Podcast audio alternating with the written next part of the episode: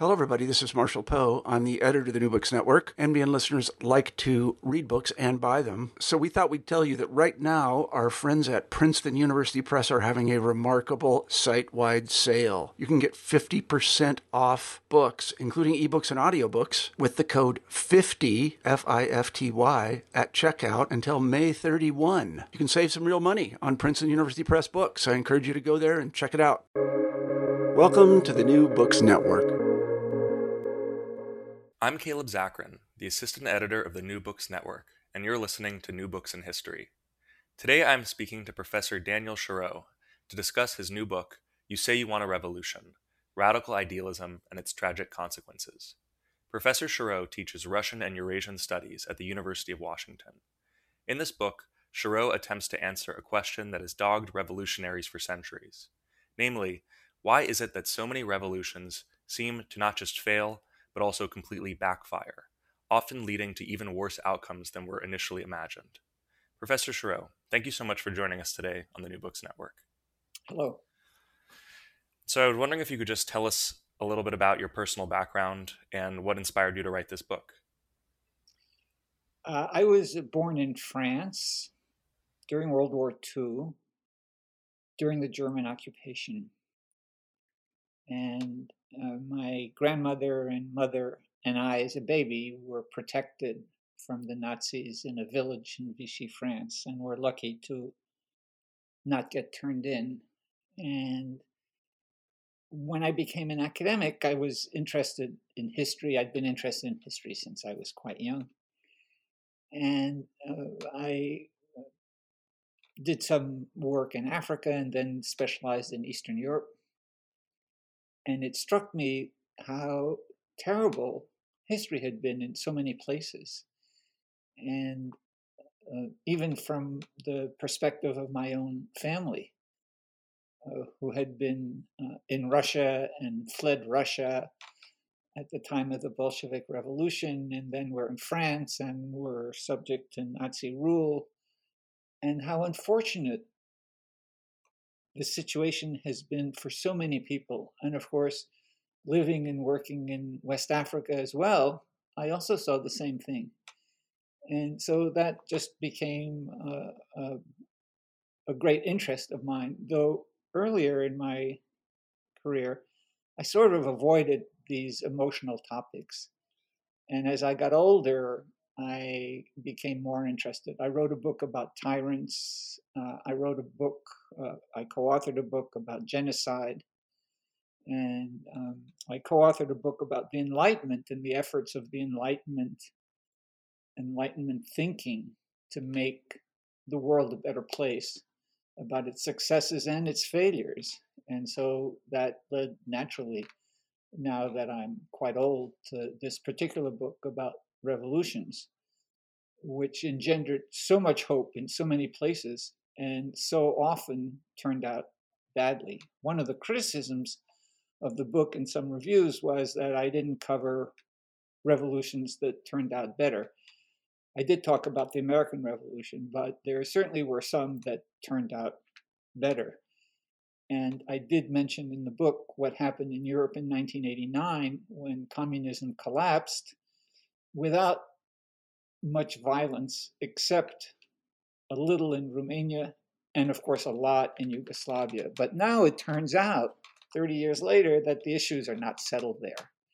So even there, what seemed like a very unusual situation where whole regimes and ways of life and societies had been overthrown by revolutions that were peaceful, well, it hasn't always worked out as well. So. And that is certainly true with a lot of what are called third world revolutions. I did work when I was very young in the Peace Corps in West Africa, just after decolonization. And since then, I've gone back and done some consulting work for NGOs. And there, too, I remember even a meeting with the president at that time of Niger. And he was sort of joking. He said, well, I hope one day that Niger will be as big and strong as the United States. And I sort of chuckled and said, well, you know, when the United States became independent, it had about the same population as Niger does now. And he sort of laughed and said, well, maybe there's hope for us. But actually, I've gone back and done some work there and more recently in the Ivory Coast during the Civil War there. And things have not turned out well there either. All these independence movements that had a lot of hope. And I did talk in the book about Angola and Algeria, which I know very well because my first language was French, and I'm still fluent in French, and I followed the Algerian War. If I had stayed in France, I would have been drafted to go fight in Algeria. Of course, I didn't stay in France, so I wasn't subject to their draft. But people my age were, and I have friends there who were in Algeria. And Algeria, when it became independent, there was a lot of enthusiasm about the third world, a third way. It was going to be socialist, but not brutally communist.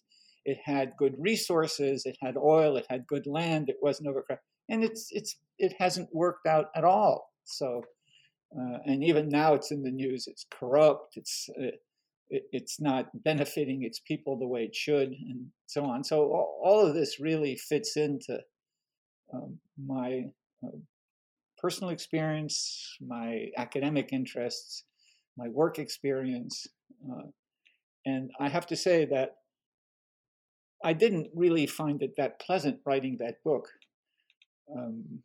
One reviewer, I forgot if it was just an online review or something I read, accused me of just being a reactionary who doesn't like change.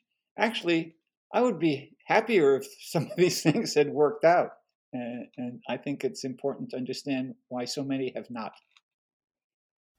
I think one of my experiences reading the book was a sense of sadness, and not a bad sort of sadness, but the type of sadness that comes when you recognize that things don't always work out as planned. And I think that in many ways, and even in your title, the tragic consequences, very much that a lot of these political goals have resulted in tragedy. So I was wondering, you discussed many different revolutions, but I was wondering, broadly speaking, how you might define revolution. Well, a rapid change, at the very least, in the economic system, but more broadly in the society, in the culture. And I say, at the very least, I shouldn't have said at the very least in the economic system. I should have said in the very least in the political system, because I do think the American Revolution was a real revolution, and it was unusual in that it didn't change the economy, it didn't change the culture, it didn't change who was in the elite. It only changed the political system, but it did change the political system quite remarkably for that time, for what was essentially at that time a European country. And it created at least the potential for a real democracy. And it became over time more democratic, though we all know all of the limitations and problems we've had with that. But until just now, we've moved mostly in the right direction. Whether we manage to keep that or not is another question, but that's a question for now. But other revolutions, the French Revolution, changed more than just the political system. It changed the society in some ways. The Bolshevik or Communist Revolution changed a lot. The old elite was wiped out. The economic system changed drastically. The political system changed drastically. And the communists tried to change the culture. They didn't change as much of it as they had hoped, but they changed a lot. And I did include something which a lot of studies of revolutions don't include. And I have to say why. So I included the fascists and particularly the Nazis. Most academics who have written about revolutions like them and favor the left, even while recognizing some of the limitations. A good example is the great historian, late historian, he died a few years ago at the age of 95, Eric Hobsbawm, whom I cite, who was a lifelong communist, actually. Well, I knew him somewhat. I mean, I was at a conference with him for a week. I had dinner with him a few times. And he maintained his faith in communism for his entire life. This is very interesting because he really knew an awful lot. He was a charming man, a great writer. And in his book about revolutions, he sort of downplays the American Revolution, which the left generally does, because, well, it was a political revolution, but it was not an economic revolution. It was not a social revolution. And he plays up the French Revolution, which became a model for the left. So communist intellectuals, and here I would certainly include Lenin, who, whatever his faults were, was a real intellectual and very well-read, knew many languages. For him, the model and the place from which to draw lessons was the French Revolution, not the American Revolution.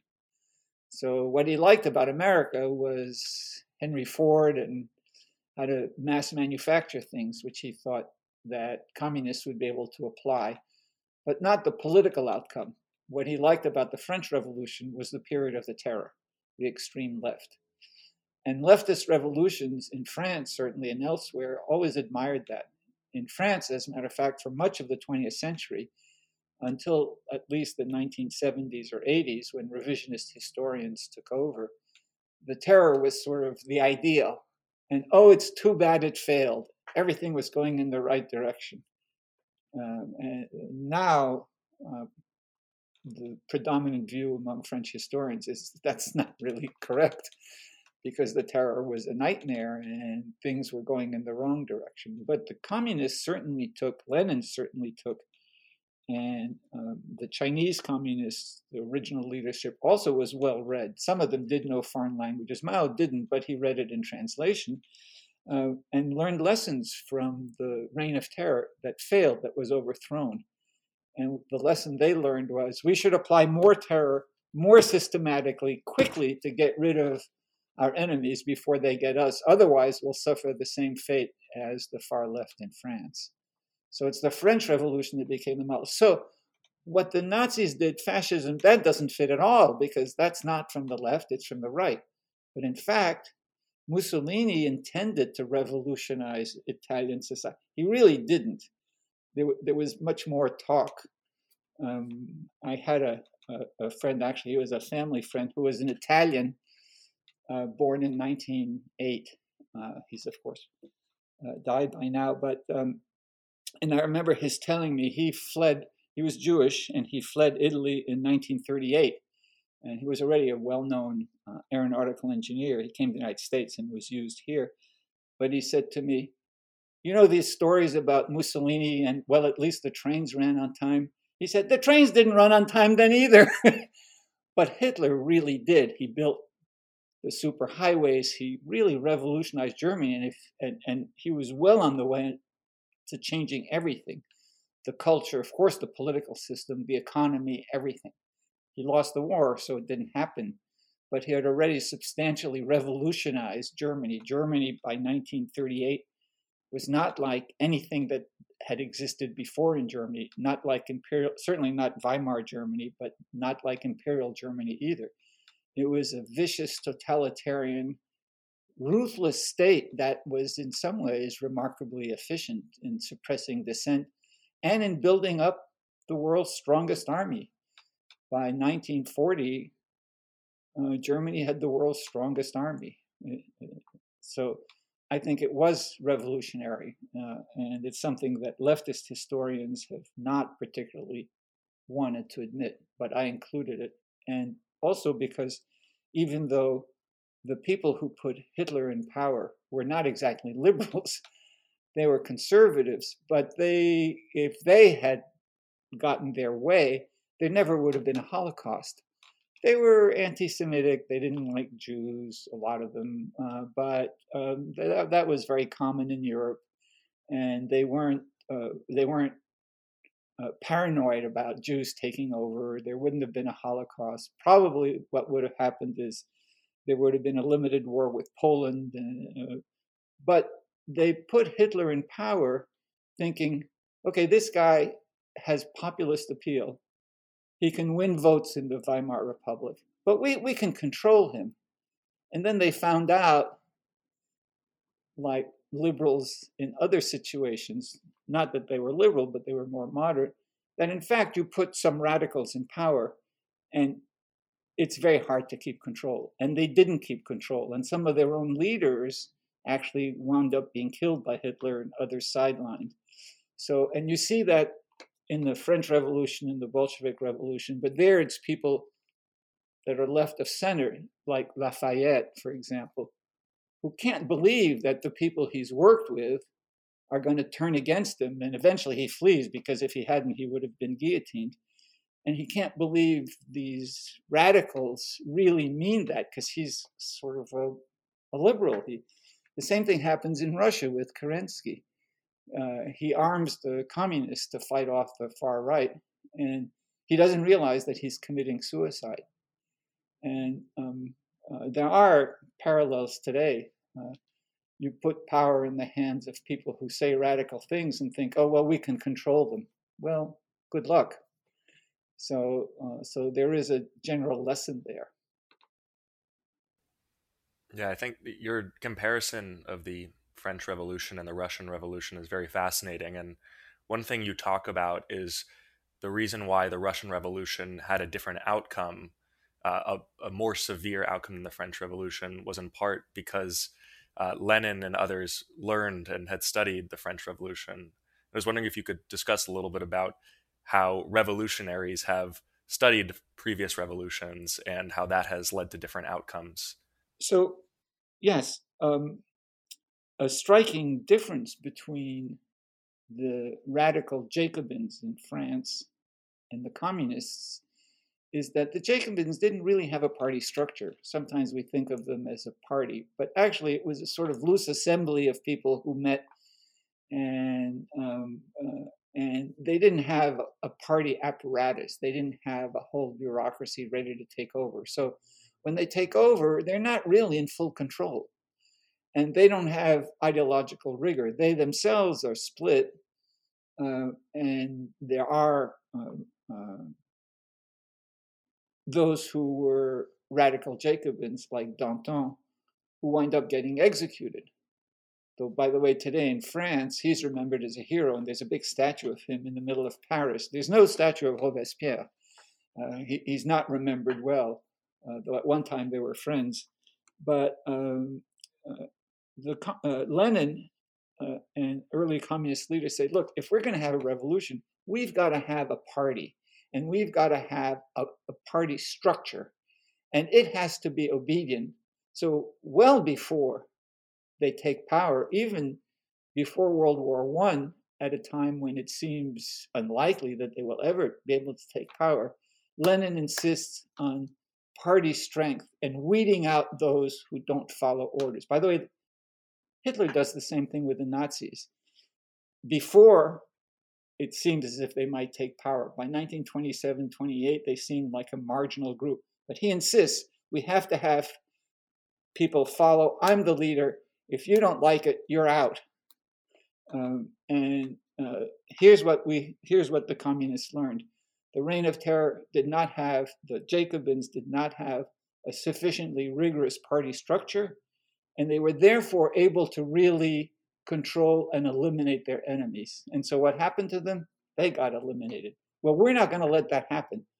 The day we come into power, if we ever make it, we're going to get rid of our enemies quickly, and we're going to insist on party strength.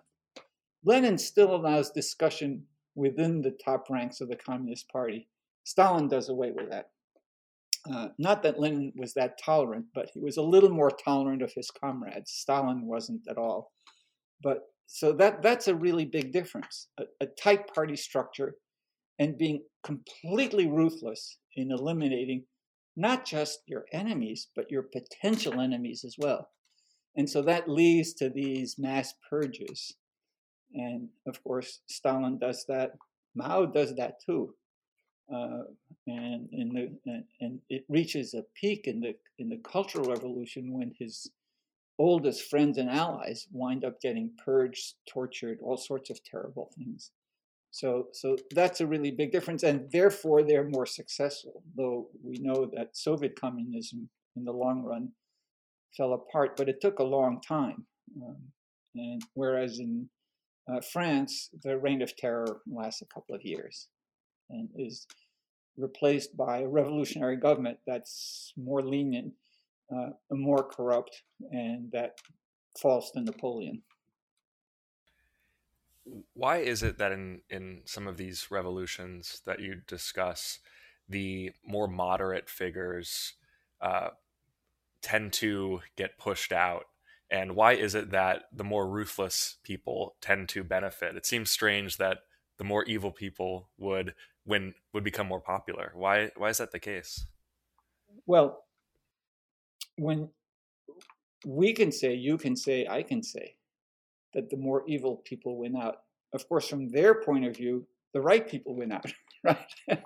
The communists didn't say the evil people won. They say, we won and we're the good guys. Well, yeah, we have to kill a lot of people, but we're going to do the right thing. So it depends on the nature of the hostility to the revolution, the forces arrayed against it. It doesn't happen in America.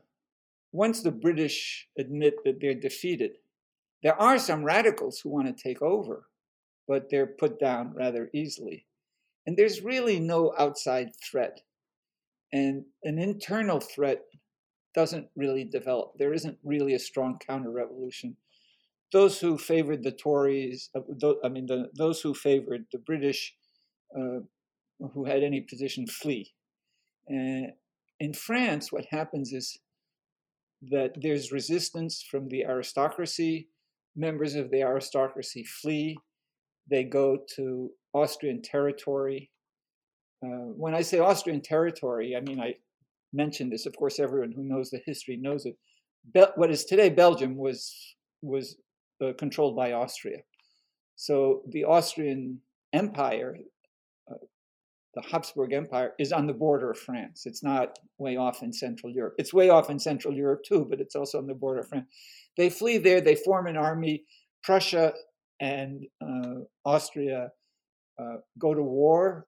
You remember the Queen of France, who was much hated, Marie Antoinette, is a Habsburg, and she's a member of the family that rules, and they're horrified by what happens.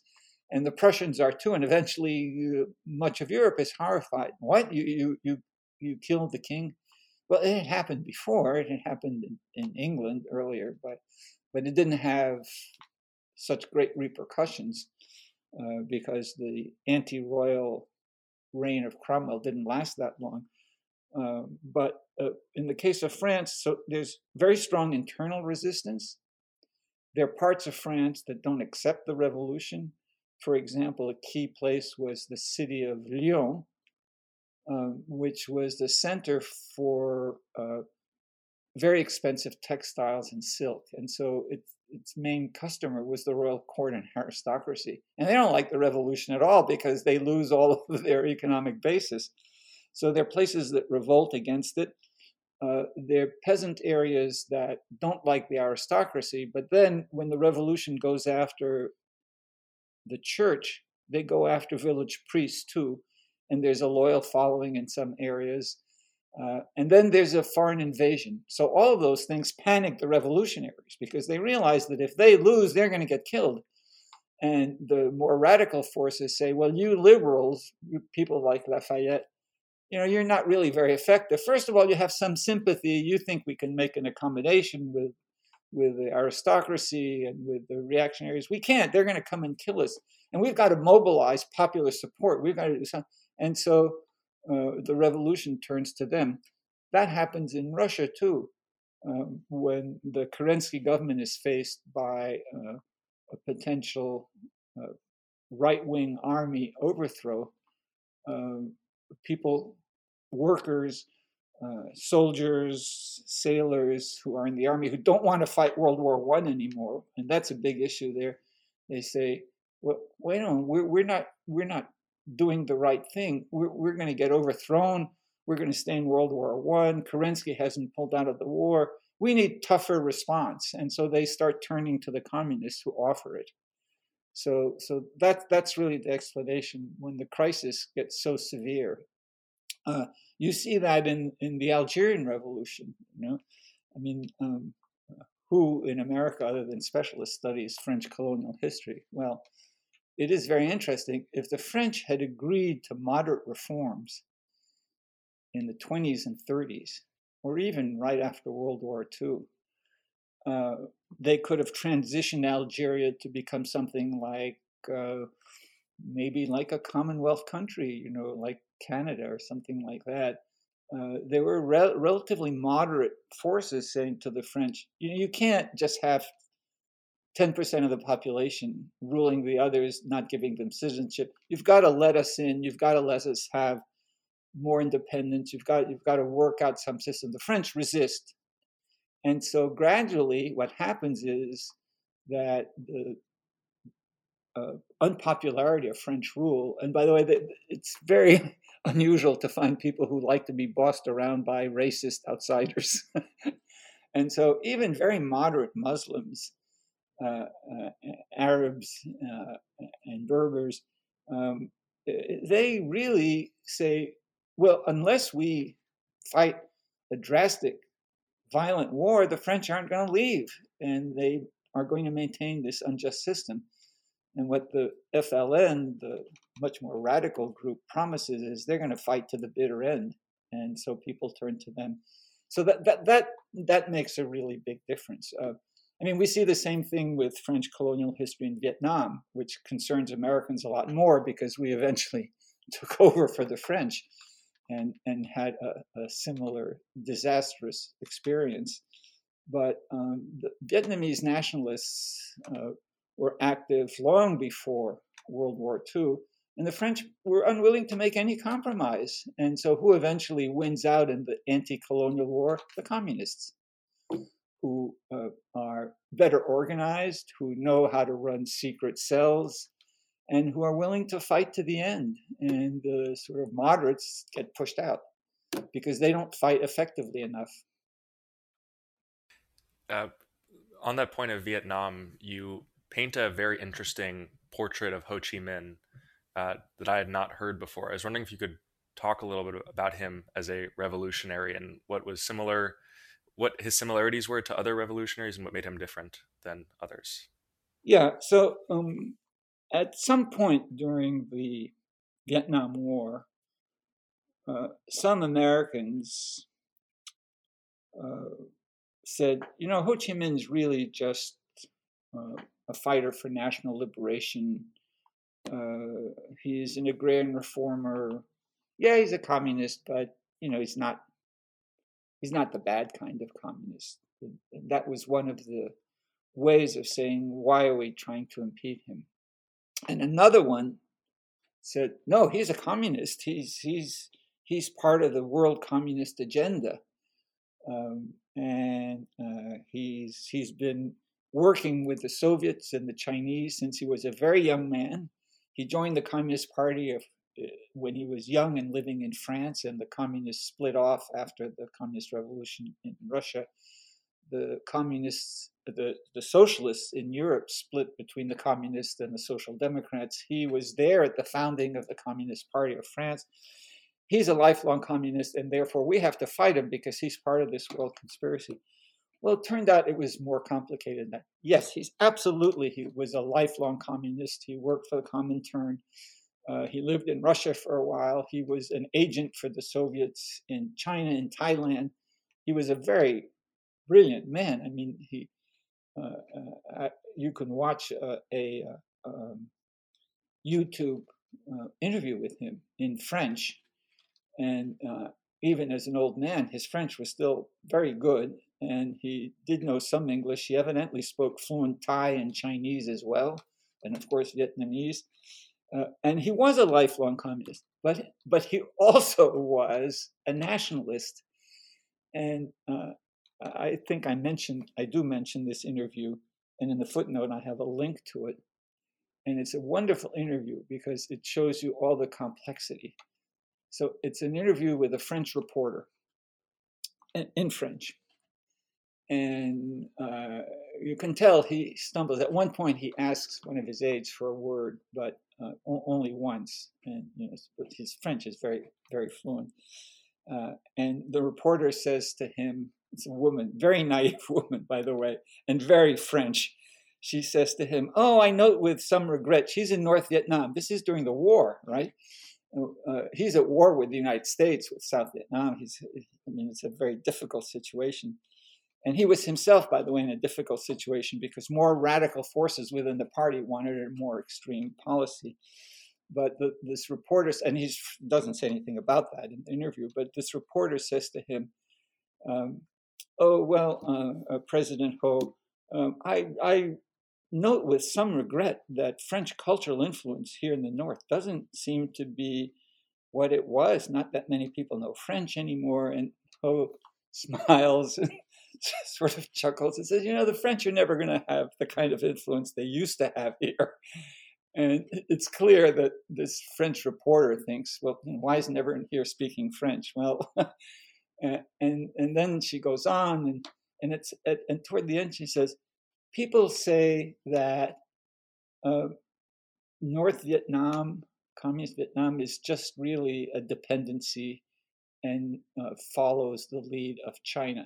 And all of a sudden his face changes spontaneously, and he says, "Jamais, never." And you can see, yes, he's a communist. He believes in communism. He's collectivized.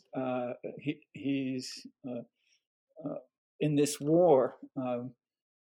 And he has said in the interview, and he said many times when asked, well, what about the differences between the Soviet Union and China? And he says, well, they're both our allies. I'm not going to take sides. And they are both part of the great war against imperialism, and America is an imperialist country, and communism is going to defeat them, and that's the way for the future. But he's also a nationalist. And in some ways, somewhat, I don't want to exaggerate, more gentle. So he doesn't want to purge those within the party who oppose him. He's willing to kill a lot of people. A lot of people do get killed. But he doesn't believe in doing what Mao did or what Stalin did in purging people. And he himself, by the time of this interview, though the American never seemed to understand this, he's lost direct control. But the party continues to sort of sideline those who disagree, but not execute them. And that's in contrast with what happens in neighboring Cambodia, which conducts a genocide and purges itself, if anything, even more viciously than the Soviets or Chinese do. And so I think that Ho Chi Minh's influence is a softening one in some ways. And he is a real nationalist. But of course, to say he wasn't really a communist, he was just a nationalist reformer, well, that's not true either. And it seems more evident to me now than ever, given what's happening in much of the world, that it is difficult for people to understand complexity. Why is it that communism and Marxism in particular became so popular in a lot of the decolonial revolutionary efforts? Was it simply because communism was on the global stage in opposition to Western capitalism, or is there another reason? Well, it's more than that, because what Marxism, and once there was the Communist Revolution and then the Chinese Revolution, promised was anti-Western, hostile to colonialism, but not anti-modern, not like some of the original fights against colonialism. So in Algeria, for example, it takes the French decades to actually get control of the country. But the forces arrayed against them are the traditional forces, the traditional leaders. They're trying to fight a traditional war, and they get defeated. I mean, they can't match a modern army. They don't have the organization, and they don't reach out to everyone. There's still tribal differences and clan differences. What Marxism says, what Marx wanted, and what Lenin wants to impose, and eventually what Mao wants to impose, is modern science, modern technology, a modern standard of living. They don't want people to go back. They're not the Taliban. You know, the Taliban wouldn't fit in with the communists at all. They want to go back and live like what they think things were like in the 7th century. But the communists say, no. Marx said, you know, capitalism invented a lot of very good things, how to produce more, how to make people richer, how to make people more comfortable. And the more we go into the 20th century, the more evident that becomes. Lifespans increase. And so they say, no, we don't want to abandon that. We can do it better than the capitalists. And so, and we oppose colonialism, but we can bring the modern world and all of its benefits. And that's very different than sort of what you find among Islamic jihadists now. Well, the Taliban would be an extreme example because it promises liberation and all the benefits of modernization. And you see, well, China today is hardly the ideal socialist society, but they say they're still communists. They don't believe in Western democracy. They don't believe in much that the West has, but they do believe in science and technology. They want to build better universities, better, and the Soviet Union eventually does the same thing. And even Stalin recognizes, well, we can't get rid of all intellectuals just because they have the wrong family background. We need modern science, and they do develop an effective modern science. They never quite catch up to the United States, but they do build atomic bombs and hydrogen bombs. The level of health care goes up. Cuba does the same thing. I didn't have anything about Cuba in the book, but it's a good example. Castro hates the United States. Much of his appeal is Cuban nationalism, but Cuba develops the best healthcare system in Latin America that's more equitable. It emphasizes biological research and medical research, and for such a small and poor country, it does a remarkable job. He doesn't want to eliminate the benefits that capitalism invented. He just says, we can do it better, and at the same time, get away from domination by the Americans. So that's a tremendous appeal, and it appeals to a lot of Western intellectuals as well. So I mentioned the historian Eric Hobsbawm. There are many even more prominent people, and even more so in some parts of Europe. In France and Italy, for a while, the communist parties after World War II are the largest parties. Not only did they have this promise of a more effective modernization, but it turned out they were the most effective fighters against fascism as well. So there's tremendous appeal. And if you're an Algerian revolutionary or an African revolutionary or an Asian revolutionary, and you want to throw the British out or the French out or the Portuguese, but you don't want to throw your society back into what it was before colonialism, then Marxism seems like an ideal solution. At the very beginning of the book, you have a quote from Isaiah Berlin. And I think I want to read it because I think it's a great quote that really encapsulates a lot of the argument you make. Berlin goes, "It seems as if the doctrine that all kind of monstrous cruelties must be permitted, because without these, the ideal state of affairs cannot be attained. All the justifications of broken eggs for the sake of the ultimate omelet, all the brutalities, sacrifices, brainwashing, all those revolutions, all this is for nothing, for the perfect universe is not merely unattainable, but inconceivable, and everything done to bring it about is founded on an enormous intellectual fallacy." I was wondering if you could talk a little bit about Berlin's influence on you and this quote in general and how it encapsulates some of the arguments of your book. So in the immediate decades after World War II, Isaiah Berlin was one of the philosophical heroes of liberalism. He was fluent in Russian. He knew Russian history. He knew the history of communism. He was influential in Britain. He often came to the United States, lectured and taught here. And that quote, by the way, the quote about the eggs, that was a common saying that you would hear about communism. Well, you can't make an omelet without breaking eggs. What that has to do with killing millions of people, I'm not so sure, but somehow that resonated. I mean, the meaning was, well, if you're going to bring about change, you're going to have to use some violence because you're going to get resistance, and so you have to do this. And so he's saying, all this stuff about you need violence to overthrow the old system in order to bring about utopia, not just a little reform. Lenin, by the way, hated the idea of reform. He was very opposed to trade unions because he said, well, the problem with trade unions is they get a salary increase and a few benefits and they're happy. Well, but they haven't overthrown the system. It remains just as bad as ever. They're just getting a few benefits. So we can't pay any attention to that. We've got to get rid of that. That's not what we are. We're going to overthrow everything.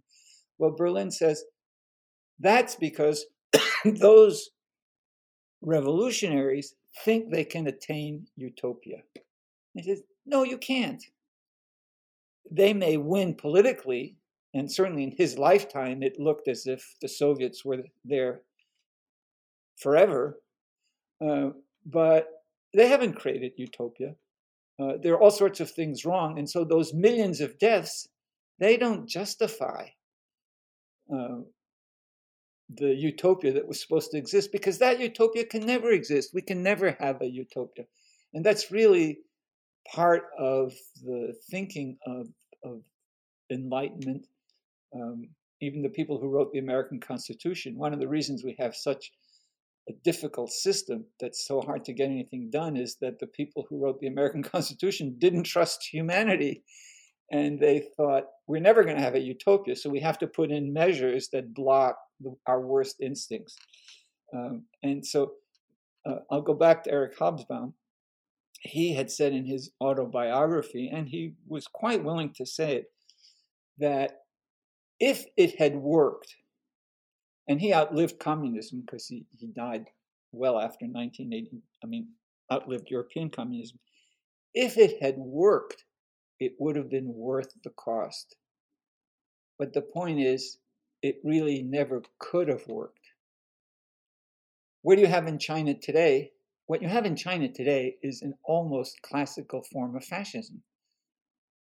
A society run by an elite, a high degree of inequality, modern, aggressive, militarily aggressive, run by a small elite that considers itself superior to everyone else. Has it worked? It's worked in some ways. China's a rich and powerful country. Has it created a utopia? No.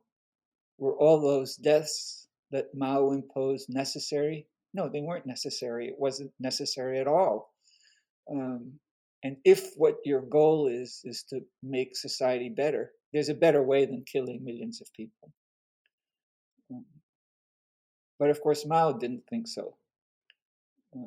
One of the problems with China is as long as Mao was their hero, in the long run, they're not going to have, they'll not be able to gain the benefits of personal freedom and personal well-being that more liberal democracies have. But liberal democracy has this problem. In some ways, I don't want to exaggerate, but in some ways, President Biden is sort of a classic, somewhat naive liberal. He came into office saying, well, I can bargain with everyone. And Obama was too. The Obama administration, now we see some of the results of that thought about Putin. Now, let's be reasonable. No. You can't. That's what Chamberlain thought about Hitler. Well, let's be reasonable. You don't really want a world war. Look what happened in World War I. Well, no. So Isaiah Berlin is well aware of that. But today, Isaiah Berlin is not read or quoted as much for many reasons. But one is that liberalism as such is in decline. You have a quote, and it's from the front cover of The Economist on October 26, 2017, and the quote is, "As the world marks the centenary of the October Revolution, Russia is once again under the rule of the Tsar." Why did you choose to put that quote at the header of your chapter on peaceful revolutions? Well, I think it was obvious what was happening in Russia.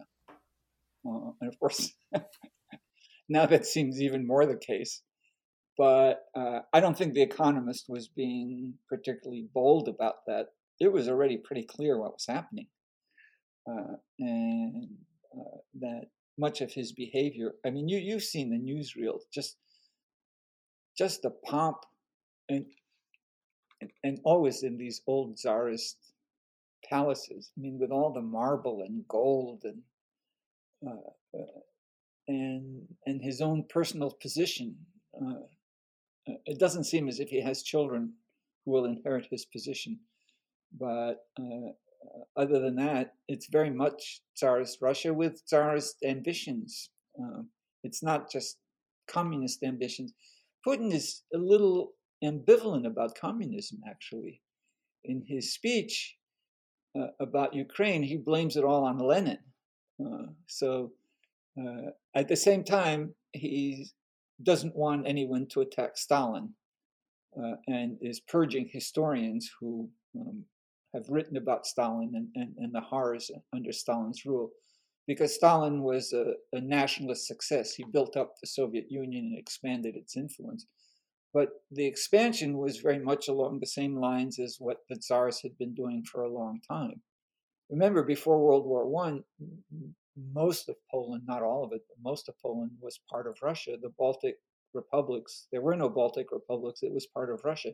Finland was part of Russia. And so now some are saying, well, Putin isn't just trying to revive communism, he's trying to revive an imperial Russia. So that seemed, at the time that I was writing this book, an apt quote. And it turns out that it has been.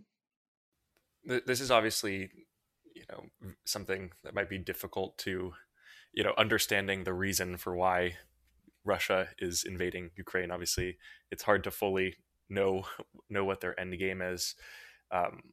But do you think that part of it is the fact that this might benefit China by distracting Europe and America, and that China will, in the long run, reward Russia? Or is this just destabilization for the sake of destabilization, and Putin trying to, secure as much power and influence as he can while he's still alive? From what I've read in the news, and I do want to emphasize, I haven't been talking with either Putin or Xi Jinping recently. Of course. But from what I've read in the news, the Chinese actually are trying to hold them back a little, because they really depend and continue to depend on being able to trade with the world. I mean, we have a very strange situation. The Soviet Union was never like that. The Soviet Union exported some things and imported some things, but it was not in the World Trading Network. And China really is. So we have a hostile power with which we, the Europeans and the Americans, are completely interdependent. And so they don't want to push too far. And in fact, they've just said, Ukraine is not Taiwan. Taiwan has always been part of China. And so what does that mean? It means it's sort of a gentle hint to the Russians. You say Ukraine has always been part of Russia. Well, Taiwan has always been Chinese, but not Ukraine. So don't push this too far. I don't think that he's doing this to help the Chinese. Now, if we let, and the Europeans let him get away with annexing Ukraine, that does send a signal to China that the United States really is what Mao used to say, a paper tiger. But that's an incidental result. I think that the Chinese leadership is considerably wiser than Putin and his immediate circle are. And they understand that what he's doing is actually solidifying NATO and making the United States' position actually stronger. So now the other thing is, if these sanctions are applied, and it's already happening to some extent, Russia becomes more dependent on China.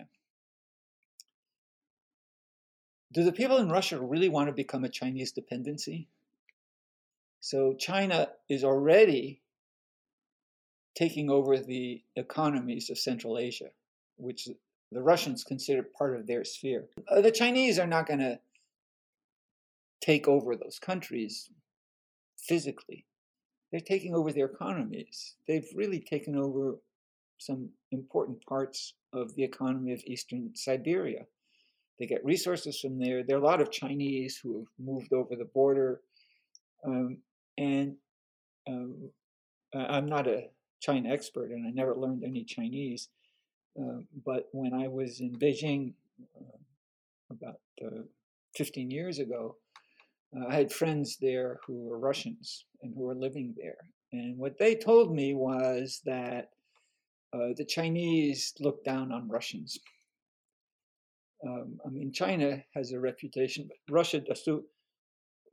Practically every place has a reputation, once you get to know it, of being racist. And the Chinese sort of look down with some degree of contempt on what's happened to Russia. And as any sort of sanction pushes Russia closer to China, yeah, they'll get some support, but this is not to the benefit of the Russians. And I'm not sure the Chinese want to be the major supporters. They're already overextended. The Belt and Road policy is cutting back some. They're somewhat overextended. I don't think they want to be the main supporter of Russia. So yeah, they want to buy the oil and they want to buy the gas. They want to buy the lumber. They want to buy the natural resources. But I don't think that the outcome is good for either Russia or its people, or really for China. China doesn't really need that. Yeah, that's a very interesting point. I'm sure our listeners will find that very interesting. Obviously, in a book about revolutions, there have been so many revolutions, you can't talk about everything. Two revolutions or significant movements that aren't mentioned, and I was wondering if there's maybe a reason why you didn't mention them, were the Indian independence movement and the end of apartheid in South Africa. And then also, maybe not so much a revolution, but the civil rights movement that ended Jim Crow. I was wondering if there's a reason why you didn't include them, if it was just a matter of space or because they don't necessarily correspond to the violent revolution model in the same way. It's part of both. I know that the civil rights changes are called a revolution, but and there's nothing wrong with that. And just as there's nothing wrong with talking about the Industrial Revolution, there has been a real change. And I'd like to collect old magazines, but not ancient ones. It's really interesting to look at Life or Time magazine from the 1950s. They are so racist. And at the time, I was in high school and in the 60s in college. I didn't even realize it in the sense that was normal. The only ads in which you see white and black people together is when the black person is a servant or... And then, of course, there were magazines for African Americans where the ads did have black people. But you look at ads today, and it's a drastic change. So it's not just legal changes. And in certain more liberal areas, you see much more mixing than you did. So there really has been a change. I didn't include that because there wasn't one violent uprising that changed things. There was no war, and the change was slow and gradual. It actually starts well before the 1950s or 60s. There's a long-term movement. And now historians, particularly now during Black History Month, a lot of that stuff is coming up again, but it's been written about. I had read some of that stuff long ago. So it goes back and it's quite gradual. So it's a drastic and very important change. We could get a reverse movement, but I don't think we'll ever go back to what Jim Crow was like. And there has been some more racist violence, but I don't think we'll ever go back to the kinds of lynching which did occur widely in the 1920s and 30s and tapering off gradually. But so I wouldn't consider that a revolution. What happened in India is actually, I could have said, and also in South Africa. So both of them, in some ways, resemble the American Revolution more. In the end, the British gave in. Now, there was a lot of violence, but it wasn't fighting against the British. There was violence over the split, which turned into this endless Pakistani-Indian problem, and the problem in India today where the Indian government is going after Muslims. But the British understood. And here the British electorate at the end of World War II made a very wise decision. They threw Churchill out. And he was stunned because he was the hero of World War II. But Churchill, who I greatly admire and who really helped save democracy, was an old-fashioned colonialist and a racist. He thought, well, the Indians aren't ready to run their affairs. We have to stay there. And that wasn't the only reason he was thrown out. I mean, the British people wanted the kinds of social democratic reform which the conservatives weren't at that time willing to accept. But they were lucky, you know. Now, they did fight to try to keep control of Kenya, but then they gave in. They didn't have any of the terrible, long-lasting wars that the French had in Indochina or in Algeria, and explanations for that. So it is a war. And there were, by the way, Indians who wanted earlier to be much more radical. And there's a whole interesting and complex history about the rise of Congress, the name of the party. And Gandhi was sort of the godfather of it, but Nehru was the actual leader of it. And you can look at newsreels old on YouTube of Nehru and his speeches. It's very interesting. He gave the speech about independence in English at a time when probably, certainly less than 15%, probably less than 10% of the people in India understood English. So they kept that connection. And now, I mean, of course, in Algeria, the elite still knows French, but there wasn't that bond that remained. And so, and also Nehru was a convinced Democrat. And so there was this more gentle transition. Now, some people have accused Nehru and the whole early independence movement of not being drastic enough, leaving India with lots of its problems that it's never solved. They wanted to solve the caste problem. They haven't solved the caste problem, the poverty problem, the inequality problem. But it's a revolution that, at least for decades, turned out to be more like the American Revolution in that sense. And the same thing in South Africa. I mean, there was violent resistance, and the white government was able to control it. But in the long run, it would have turned into this terrible, unending, bloody civil war. And for various reasons, one of which was with the fall of communism in 1989, Western countries started paying more attention to what was going on in South Africa, and the South African white government could no longer say, we're not fighting to keep down black people, we're fighting against communism. All of a sudden, that didn't make any sense. And the leadership sort of understood, okay, we have to make a compromise. So there's been a political revolution, but there hasn't been an economic revolution. And so South Africa today is one of the most unequal places, inegalitarian places in the world. The whites still control a huge part of the economy, and a small black elite has been allowed in because they have political control, but they really haven't solved their problem. Now, would a violent left-wing revolution have done any better? Well, you can look at Rhodesia, where, in fact, it got more radical and ruined the economy. So here's a dilemma. So it's very interesting. But, you know, the short answer to your question is you can't do everything. And India, America, with the civil rights issue, South Africa, they're all very complex situations. And you could say that even with the revolutions that I did cover, I could have said a lot more, but at a certain point. But I mean, that's my explanation for why I didn't pick those. I could have done much more with Cuba.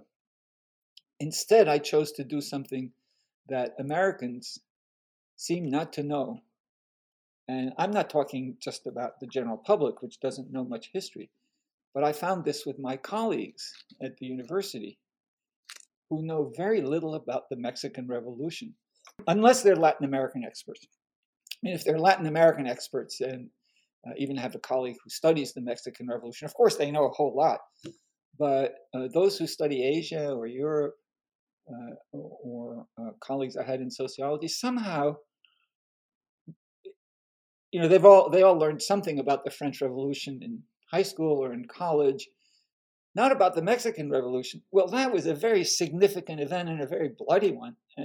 They're our neighbor. Of course, I found with our students in Seattle, who live so close to Canada, they don't know much Canadian history either. In fact, some of them don't even realize Canada is a foreign country. But I was sort of shocked by that, and I read about it, and I chose to have quite a lot about that and why it failed, why it took place, and why it failed, and why it didn't come out like the French Revolution. So there were analogies: a potential Napoleon, a potential military takeover. And I mean, I try to explain why it didn't come out the same way, but had some of the same dire effects, namely a terrible, bloody episode at the start of the Mexican Revolution in 1910-11. Mexico had about 14, 15 million people, and about 1 million people died. I mean, that's a lot. About half actually were probably killed, and the other half from disease and famine. And the last really bloody episode, which so few of us know about, was the War of the Cristeros, which was an uprising very similar to what happened in France against the revolution in an area called the Vendée, of religious Catholic peasants and people in towns turning against the revolutionary government that had this fixation with crushing the church. And this is an aspect of revolution that generally is difficult for Americans to understand. Our revolution was not anti-clerical because there was no clerical establishment. There were local ones, but from the very start, there was toleration. There was no state church. And our founders insisted on that. And they understood if you have a state church, it creates problems. France had a state church. Mexico had a state church. That was the Catholic Church. And so the revolution was anti-clerical because the church controlled a lot of land and was hand in hand with the elite. But village priests, who were also generally poor, helped their parishioners, were looked up to. And so when the state turned against them and tried to wipe them out, there was a revolt and a bloody war in which several 100,000 people were killed in the late 1920s. And so it's fairly recent. And so how come we don't know about that? A big theme that you look at with a lot of these revolutions is that the elite seems to be disjointed or weakened. And I was wondering, when you look at today's contemporary Western elite, be it Joe Biden or Jeff Bezos or Mark Zuckerberg, what are some of the weaknesses you see, and how you might counsel the elite billionaire class into how they could avoid a violent upheaval and revolution? What would you say to them? Okay. Well, First, let me go back to the basis of what I said there. So the French Revolution was started by the French aristocracy. Now, they had no idea of what this was going to do, but they were refusing to pay taxes. They were trying to claw back some of the power they had lost during the reign of Louis XIV, when France had become a much more centralized absolutist monarchy, but not sufficiently to be able to raise the taxes it needed. The French state went bankrupt, and the aristocracy refused to pay its fair share in taxes.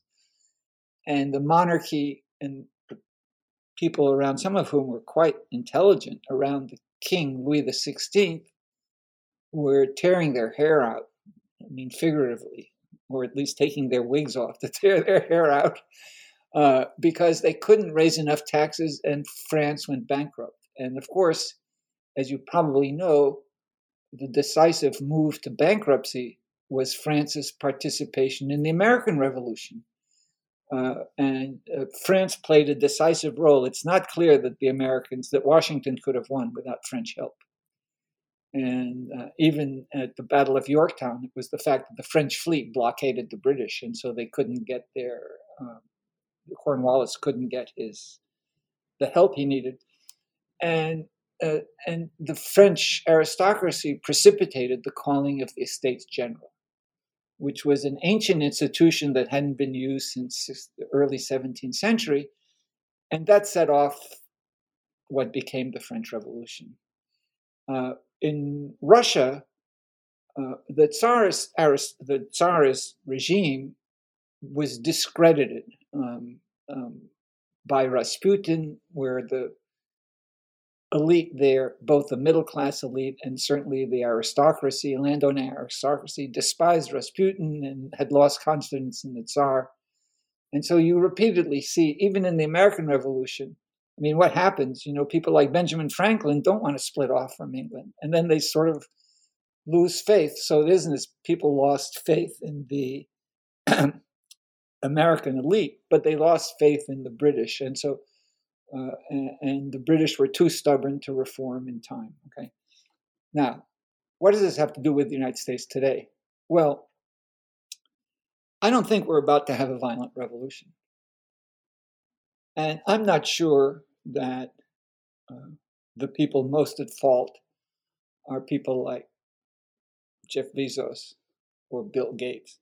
You know, sometimes friends I have who don't live here ask, since I've really just retired, you know, how are you doing? Do you have enough retirement money? And I say, I'm terribly poor. Because look at my neighbors, Jeff Bezos and Bill Gates. But, I mean, I'm actually not terribly poor, but they're really more sort of the symbolic extremes. And there are others, and some, I mean, I think the Gates family, for all of its fault, has done a lot of good. And, you know, there's news about the recently divorced wife of Jeff Bezos, and she's doing a fantastic job. And he seems to be more concerned with getting people out into space. But anyway, that's not the problem. The problem is we have a dysfunctional tax system. If you've ever had to make up a complex tax return, you know that. We have a bizarre tax system. We have an outdated constitution that was, after all, written to accommodate conflicting interests, including slave owners, 250 years ago. And we're not solving our problems. The United States has the worst health system of any advanced country. It's more expensive than of any advanced country, much more expensive, for example, than Canada, with worse outcomes, higher mortality. You know all that. Everything's blocked. And the outcome now is that with the popular discontent over that and the inequality and the precariousness for the middle class, the lack of affordable housing, and all that, people are getting frustrated, and we have a blocked system. I think if Jeff Bezos gave away all of his money, it wouldn't help that much. We have a block system, and in that sense, it's like what there was with the French Revolution. But on the other hand, we're not on the verge of bankruptcy. The economy still functions, but we do have a long-term problem, and it's getting more severe. So whether you like Mark Zuckerberg or not, I don't think he's the problem. It's more, it's more of a symbolic example of what's wrong. So back in the 1950s, when this country was in great shape economically, and at a very powerful position, the inequality was not as great. Inequality decreased in the United States from the time of the Depression into the 1960s, and then leveled off, and then it has greatly increased. People don't really understand why. It's a bad tax system. Part of it is globalization. It's happened to some extent everywhere, but rarely or almost never in other advanced democratic countries as badly as here. And yet we're blocked. So we do have this problem. And in the long run, it is producing some very destabilizing effects. The polarization, the election of someone like Donald Trump. My colleagues have always considered me to be conservative. In the past, I even often voted for Republicans. So what's happened? What's happened to the Republican Party? That's a very bad sign. That conservatism and liberalism are both in decline, and we have other things taking their place. So in the long run, yes, we could have more violence, we could have some real troubles. But remember, in the case of France, the precipitating event, actually, there were long-term problems that weren't being addressed. The precipitating event was France's participation in the American Revolution. So if we have something that bankrupts our government, if we have a depression, the outcome might not be as good as what happened in our depression in the 30s. People who disliked Franklin Roosevelt would accuse him of being a traitor to his class, which I suppose he was, and accused the New Deal of being socialist. It wasn't socialist, it saved capitalism. Roosevelt wasn't a socialist. He was for helping people and controlling some of the excesses of the stock market and of capitalism. But he wasn't anti-capitalist at all. He saved it. If we have another depression, who knows what will happen? In Europe, the depression was a catastrophe politically. In Germany, the rise of fascism. So who knows? But I don't think we're in a good place. But I don't think this is 1789 yet. Yeah, thank you. You mentioned that you recently retired, and I was wondering if you're working on any new books in retirement, or if you're reading anything, watching films. I loved the film recommendations in the book, by the way. I put the Sergei Eisenstein movie about the October Revolution on my list, so right. Looking forward to watching that. Yeah. It said that actually more people got hurt in making that movie than in the actual event, because when they stormed the palace, the Bolsheviks, there actually weren't that many people killed. But anyway, there are a lot of good movies. One thing that's really interested me, and it has something to do with my own background, is the issue of treachery and collaboration.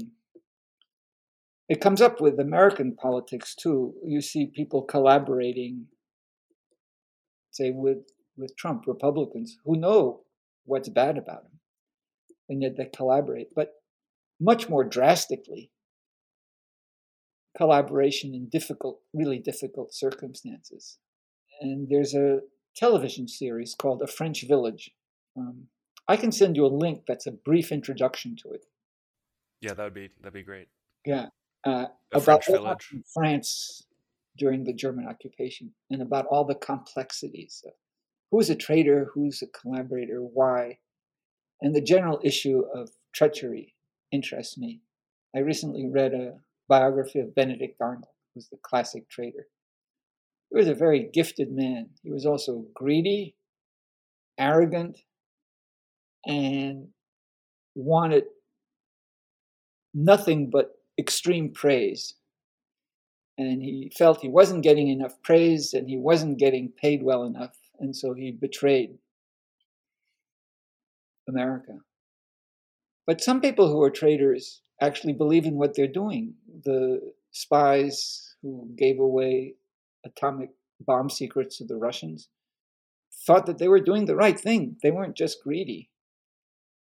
And when you have governments that you disapprove of and you work with them and you collaborate, what's the line? So that's a topic that greatly interests me. But there's so many others.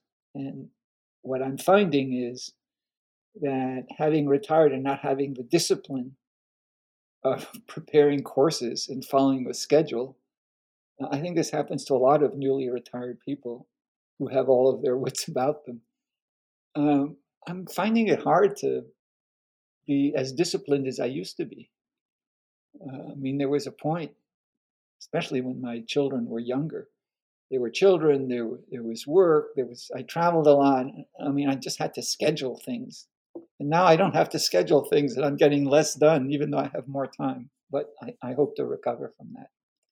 So I'll send you the link to a French village. It got an award, and they asked me to make a comment. It's very brief, and it has a few scenes from it. And I find that interesting. But there are so many interesting things. There are new novels. There are new history books. And some history that gets written is really very good.